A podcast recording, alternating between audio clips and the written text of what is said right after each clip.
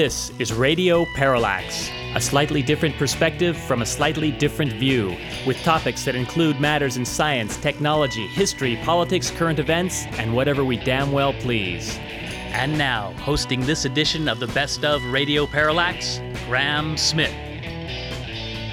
For those of you who missed last week's episode, uh, I will be filling in for Doug for the foreseeable future while he takes an extended break and playing a selection of the best Radio Parallax interviews that we've collected over the past 13 years.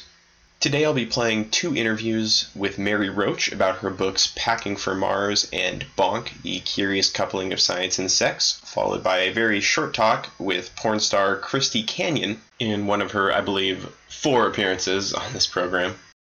Now, I know Radio Parallax has a lot of longtime fans, so once again, if you have any questions or comments about me or the new format, you can call the studio at 530 754 KDVS, or you can email us at info at radioparallax.com.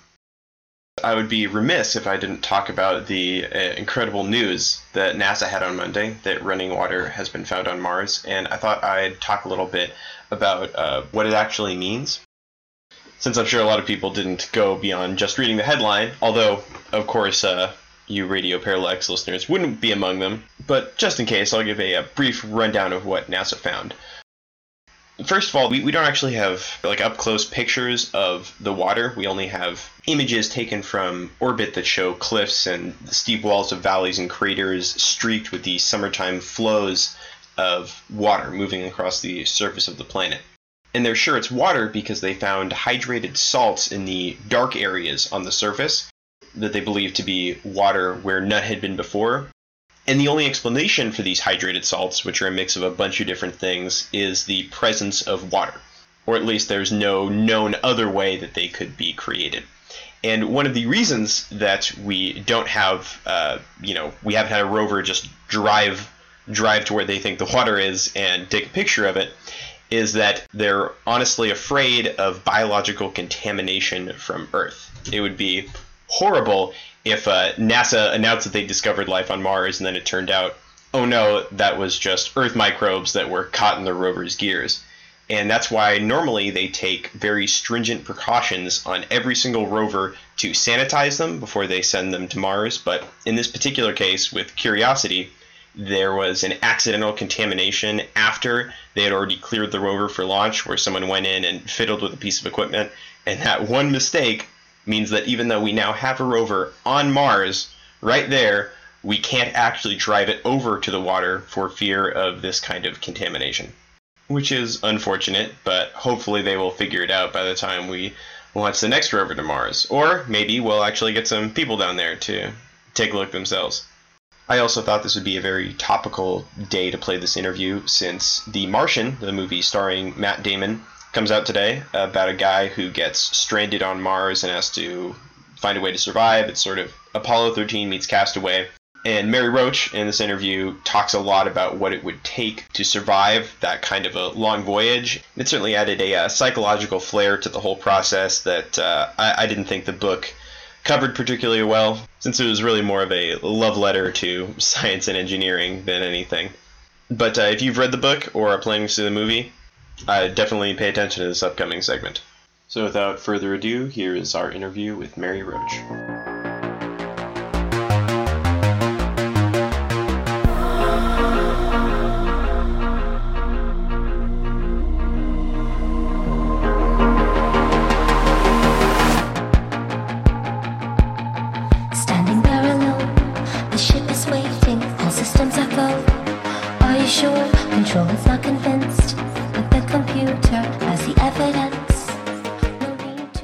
We knew upon hearing our guest today speak at UC Davis last year would we would want her back.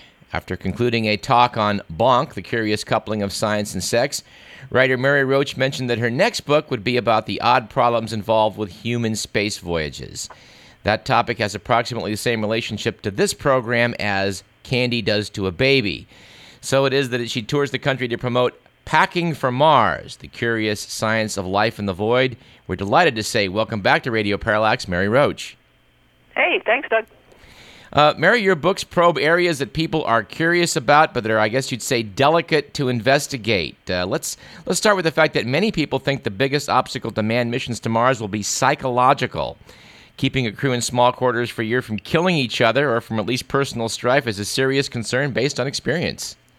Absolutely, yeah. They, you know, because you think about space, you're in a, you're locked in a room with five or six people uh, uh, that you didn't choose them. So you've got in, in a Mars mission two years more or less. Uh, that's a long time to be stuck with people that uh, in a fairly stressful situation. And you, and the other things you can, you know you, you can't slam the door and go out for a drive. You're really soaking in it. And what happens? Uh, um, space psychiatrists say that after after about six, even just a six week mission, you start uh, they start to kind of withdraw, get a little less patient. Um, and they get a phenomenon called displacement, which is when you you don't want to pick a fight with your crewmate because you know you depend on these people for your survival, so you tend to take it out on mission control, and you get very grumpy with the people down on the ground. Or what, the other thing that can happen is you turn that frustration and anger inward, and and if you do that, if you sort of repress it, you tend to get depressed, and depression has been a problem on uh, some of the Mir uh, missions. Uh, people got depressed. I spoke to a cosmonaut. It was just one of these amazing lines. He said, kind of sums up space. He says, he says, yes, I did. I got very depressed. There were times when I wanted to hang myself, but of course, in zero gravity, you can't. so such a Russian thing to say. Well, I, I was going to say your books are filled with anecdotes that don't uh, turn up elsewhere, and those investigations you made into the Russian space program look to be um, uh, especially fruitful. I, I, wanted to cite one tale that you mentioned um, about that subject of crew rebellion, which which really struck me. I guess as the cosmonauts one day are unloading a supply capsule for the Salyut space station, they notice some onions, and they're supposed to observe the onion bulbs sprouting in zero g. Yeah. They decide spur of the moment to eat them instead. Yeah, yeah. It was just they were somebody had sent up a science experiment to see will onion bulbs bloom in space. And we're, we're talking early, early days of, of space exploration, so no, there's a lot of unanswered questions. And the crew, uh, they they open up everything, and they've got they've got some lovely some rye rye bread or some some I think it was rye bread, and they and some salt, and they look at the onions, and they cut them up, and then later the scientist calls up on the radio and like, how are the onions? Oh, the onions are they're fine. Did they bloom? Oh yeah, yeah. Yep, they bloomed. Yep, they bloomed. And and the scientists are just going crazy. They're so excited. And then the, the cosmonaut says, uh, "Could we take this off uh, uh, to, into a private space?" Okay, listen. Please, for God's sakes, we ate your onions. it's good stuff. I, was amazed. I was. I, I've, I've read a lot about some of these early space missions, but you found something I'd never seen before. That uh, that the Russians, out of fear that Yuri Gagarin might sort of have his mind blown by being out in space. They took some precautions as to his operations of his own space capsule. Yeah, they they locked the controls. It was a, it was a difficult kind of a, a, a dilemma because they wanted they they didn't want him to be completely unable to control the craft in case of an emergency, but they didn't. They wanted to. They wanted to control it themselves because they feared he, know, he just, his his mind would be blown. Exactly. So what they did is they had a uh, a secret combination to unlock the controls, which was put in a sealed envelope that he was not to touch. it was kind of like a game show. Well, zero gravity, or I guess it's more properly microgravity, is a very weird state for the body to find itself in. A lot of biological problems, and you talked about that in the book quite a bit. Uh, without gravity, for example, a person doesn't really know that his bladder is full and he has trouble peeing, which is a serious problem. The way your bladder lets you know that it's time to make a trip to the toilet is that there are these stretch receptors, and the you know as the liquid you know it's at the bottom halfway through the lower half of the bladder and it's filling up and it's causing these receptors to stretch but in zero gravity, the liquid is not in the bottom of the bladder. It's all around, clinging to the sides of the bladder by surface tension. So by the time you get those stretch receptors activated, your bladder may be so full that it's pressing on the urethra and it's difficult to go to the bathroom. And then, you know, you've got to that's got to call out the self-catheterization kit and maybe a medical consult down to mission control. So it's it, going to the bathroom in space is not always a laughing matter. Well, most people have seen those uh, those photos of people bouncing around in, in those aircraft flying parabolas to recreate uh, zero gravity, and that intrigues people. And I guess you had the chance to do some of that. I'd like to talk about what that was like from a firsthand experience. It was so fabulous. It was this, uh, yeah, it's a, a parabolic flight where the plane's doing a roller coaster up and down, and on the the downward part of the the um, flight, when you're heading down precipitously, you've got 20 seconds or so of zero gravity where you're just you're floating like a soap bubble. And I wondered what I kind of thought it would be like floating in a swimming pool, but it's different because you don't feel any you know in a pool you would have the resistance of the water. The other thing is that your organs inside you are now weightless and you don't realize what your organs inside you your organs are kind of you know your heart is hanging off the aorta and things are resting against other things and, and there and it, there is a very subtle sensation that you don't realize until it's gone, and then you just feel, hmm. you feel like lighter than air, and you are. And it's it's. Uh, I would just love to do it again. Well, in talking of that zero G environment, you ran down a very curious rumor that uh, someone had filmed a porn film in flying those parabolas, and you looked into that. What what did you discover? Yeah, I, I saw a uh, reference to this film, The Uranus Experiments, which was a porn film supposedly shot on one of those uh, par- parabolic flights, like we were just speaking about. So I, I contacted the producer, who's in Spain, and I asked him, and he said, "Oh yeah, yeah, yeah, we uh, we did that." And I said, "You, you what did which plane did you use?" He said, "Well, I have a timeshare in a private jet company, and that's what we did." And I said, "You got the pilot of a private jet to do parabolic arcs?" Yeah, yeah, yeah, we did. And so I thought, okay. So he was kind enough to send me a download to the film, and I'm look, I'm watching it, and you get to the the, the scene, you know, where the, the, the zero gravity sex scene, and it's a, it's an oral sex scene, and uh, so, and I and I'm looking at it, and I'm thinking, all, all right, and I go, wait a minute, wait a minute, wait a minute. She's got a ponytail, and it's hanging down her back, and uh, basically what they did is fl- flipped it over so that it looks like the guy is floating. It's just he was on his back and turned it over. And for the scenes where they're supposedly in zero gravity, they're kind of their legs are hidden behind a console, and they're kind of going up and down on their tiptoes and waving their arms in the air.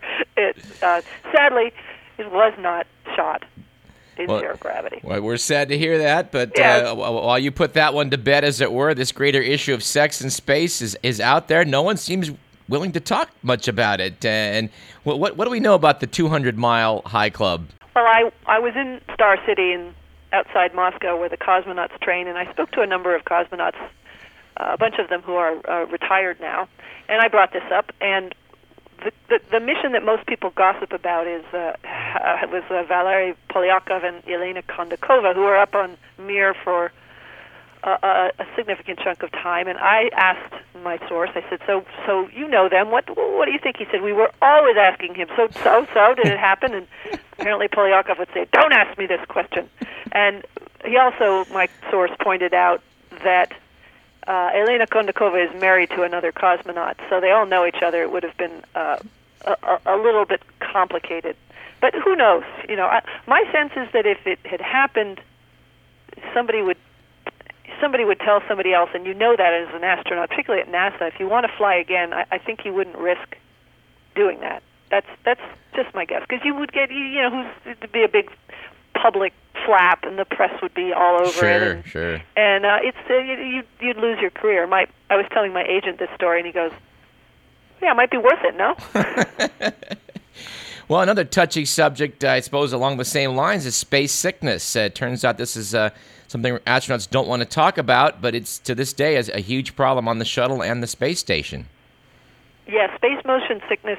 Uh, the statistic I saw, uh, 50 to 70 percent of astronauts are feeling a little under the weather the, the first few days. That's why you don't see spacewalks in the first couple of days when the astronauts go up, because uh, as one person at NASA put it to me, they're off in the corner, in the corner in the fetal position. but they, uh, they, and you can you can use drugs, but the problem with that is that you delay adaptation. And if you're up in space for, you know, two weeks or three or four, six, whatever months, as some of the space station astronauts are, you, you you need to adapt. You need to let your body go through the adaptation. So you have to kind of muscle through a few days of feeling really crappy. Well, another another delicate topic that's a huge problem: hygiene in space. Uh, the showers apparently don't do not work too well up there, and it's pretty tough to keep people from sort of smelling bad while uh, while in orbit. Yeah, they uh, the showers don't work. The water just sort the water comes out and forms a big sphere. It doesn't. Uh, and if you hold it close to your body, then the water ricochets off your body and have lots of tiny spheres that you then have to chase down all over the spacecraft. It really, really doesn't work. It tends to cling to concavities in the body, like the eyes and the no- nostrils and the mouth. So you could, you could drown very easily drown in the shower. So the guys on the uh, Salyut space station would wear a snorkel mask when they when they showered. That was one of the few showers that ever actually flew. Now they just use moist towelettes and sort of you know wipe themselves clean. Uh, hygiene. I, I I came across these wonderful uh, back in the Gemini era. They at uh, Wright Patterson Air Force Base. They had a space cabin simulator, and one of the things they were studying was what happens to skin, uh, armpits, etc. when you don't bathe for two weeks while wearing a spacesuit. Because their initial plan was to keep them in the suits, in the pressure suits, the whole Gemini mission and some of those uh, one of those at least was a two week mission. And so they these poor students from Dayton University would come over and they'd be paid to sit in a box with the temperature cranked up wearing a suit their underwear literally decomposing as time went on and having people come in and sniff their armpits and see how their smell was developing. It was a, really surreal research. We're speaking with author Mary Roach about her most interesting book, Packing for Mars The Curious Science of Life in the Void. Uh, Mary, a few years ago, an astronaut alumnus visited UC Davis, and, uh, and I started to ask him about something I was curious about a book by um, another astronaut, William Pogue. It was titled How Do You Go to the Bathroom in Space? But uh, before I could say public relations and starting to ask about this, he steered me away from anything about this awkward area. And, uh, and it's, you know, it's an important question. How do you cope with nature's call while in orbit? And Mary, you looked into this. Oh, I for sure did. I have the what I like to think is the definitive chapter on zero gravity elimination. Uh, it, it, it it's tricky because a toilet on Earth relies on gravity for the material, to use a euphemism that NASA uses. yeah. The materials, you know, as it, as the mass of the material grows, the gravity growing weight of it pulls it it drops away from the body down into the toilet. Well, that doesn't happen in space. So you have this problem, this separation problem, as they put it. So, and in the early the um, Gemini and Apollo flights, there was no toilet, there was no bathroom, there was a fecal bag, and you basically uh, had to and and to get the separation, you had to use what's called a finger cot, where you put your fingers through, and you know, you're, it's like little gloved fingers, and you would have to effectively nudge the material away into the bag, mix germicide in, roll it up. It was incredibly off-putting and distasteful process, and the astronauts hated it. There was this great line when uh, after Apollo they were getting some feedback from astronauts, and they were all complaining about the the fecal bag, and one of the uh, brass at NASA says, "We have to do better," and they did. They came up with uh, these very, very fancy, uh, very loud, complicated uh, toilets that use air flow. It's kind of like a shop vac. It kind of entrains the bolus is the uh, other euphemism I love. So you're sort of whooshing the material away. But the, the, the other problem then is how do you test this toilet? Well, you take it up on one of those zero gravity flights like we were talking about, and you have 20 seconds for the volunteer to test the toilet. And you know you can imagine if you think about that, that's um, quite a challenge. 20 seconds, ready, go. yes, it is. Wow. Um, I, I just had to laugh when you described how one Japanese researcher said he was um, testing people in, in an isolation chamber, and you asked him about stressors, and he says, "Yeah, I'm thinking about disabling the toilet," which turns out to be just an all too realistic uh, simulation, I guess. Yeah, I, I was imagining setting fire to something in the sleeping quarters and seeing, you know, it's, you know, something more along the lines of Apollo 13, something kind of life-threatening. And but the more realistic problem, that something that you know that happens routinely in space is the toilet's not working, and so that's uh, they felt that that would be a good way to see uh, to test their mettle. Well, Mary, New Scientist magazine gives your book a fine review. Uh, they were struck by your reflections on the fact that early in the space race, engineers were thinking about making parts of the of the craft edible, an idea they moved away from, but uh, I guess still remains viable. Well, you you could yeah. They were there was some wonderful uh, thinking outside the box that went back that went on back in the '60s when uh, the aerospace people thought, well, well, we'll get to the moon, and then right after that, we'll be on to Mars. So let's think this through. How are we going to do it? And you don't you don't want to be launching all of the food for six people uh, uh, initially into space for a two-year mission. That would be a lot of a lot of food to be launching. So on the way home, you could be you just commence eating parts of the ship that you don't need. That is true. The other thing that they suggested uh, was uh, eat your clothing. That that could be uh, when you're you're done wearing the clothing instead of just putting it aside in a laundry pile because there's no laundry facility, or well, they were thinking there wouldn't be that. That you would then eat. You'd make it out of edible keratin fibers and you would eat the clothing, or you could uh, food could be used as radiation shielding. Line the capsule with food on the way there, and then on the way back, when you've eaten that food, you'd use the waste material as your radiation shielding. And there were all kinds of marvelously uh, innovative and bizarre uh, notions. And what we end up doing, uh, hard to say because it'll be a while since till we go to Mars. So, and you could always send resupp- unmanned resupply vehicles well, your book is filled with all sorts of, uh, of little wonderful stories like that. We won't even begin to scratch the surface on that. So people are going to have to read it, read it on their own, I think. But as we close, I wanted to bring up um, my favorite single anecdote from the many you have in the book. After NASA elected early on to send chimps on their first space flights, this, this sort of bruised the egos of a lot of the astronaut corps. And so some years later, they elected to honor the grave of Ham, the first chimp that was sent up. Someone had the bad judgment to invite Alan Shepard to attend the ceremony. And he apparently still had some ill will toward his rival primate in space. Yeah, there was. I don't know what the the publicity people were thinking that uh, they because yes, uh, there, there's this great anecdote about how on the trailer that took the both the, the chimps and the astronauts, Mercury astronauts, out to the gantry, there was a traje- you know they plotted Alan Shepard's trajectory, and then someone from the veterinary department plotted Ham's higher and farther because Ham actually went higher and farther than Alan Shepard did. He said they ripped that card down right away. right away. So yeah, they uh, they they didn't mingle much. much the uh, the Ham group and the Alan Shepard and the, the Mercury Seven. I also want to note too. Please note you vindicated the first chimp in orbit, Enos. He apparently got a bad rap from some space historians. Yeah, Enos had a nickname Enos the penis, and and there've been a couple. There was a rumor that started. One of the space writers, popular uh, chroniclers of space, said that this was because Enos had a, a habit of touching himself, and that there was this all that, and then it kind of went from there. People were talking about how they devised a balloon catheter to, to prevent him from touching himself. There were there was a story about him pulling his diaper down at a press conference and then the light bulbs going off. Anyway, um, I called Enos's handlers, uh, who are in their seven, the two of them, they're in their seventies now.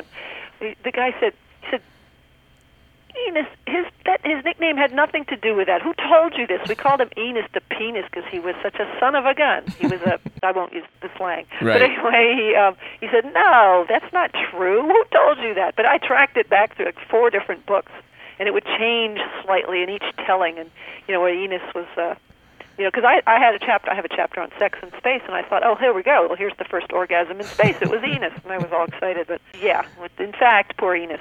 I cleared his name. I, I applaud your, your your efforts for doing doing exactly that. Uh, f- final question, Mary. After all you've learned about the hardships of human space flight, uh, the question is: Would you play a space tourist on the space station, or would you pack for Mars? I would love to go to the moon. Send me to the moon. Absolutely, two weeks to me. That's the perfect amount of time. I'd like to be walking around on a on a uh, on another heavenly body. I, um, Mars, I don't think I have what it takes psychologically for two years in a can. You don't want to spend two years in a can with me. You really don't. well, Mary Roach, it's, uh, again, the book is Packing for Mars: The Curious Science of Life in the Void. It's a great read, and we hope that a lot of our listeners will go out and grab a copy because they, they will be well rewarded. Well, thank you so much. And that was a really fun interview. Four, three, two,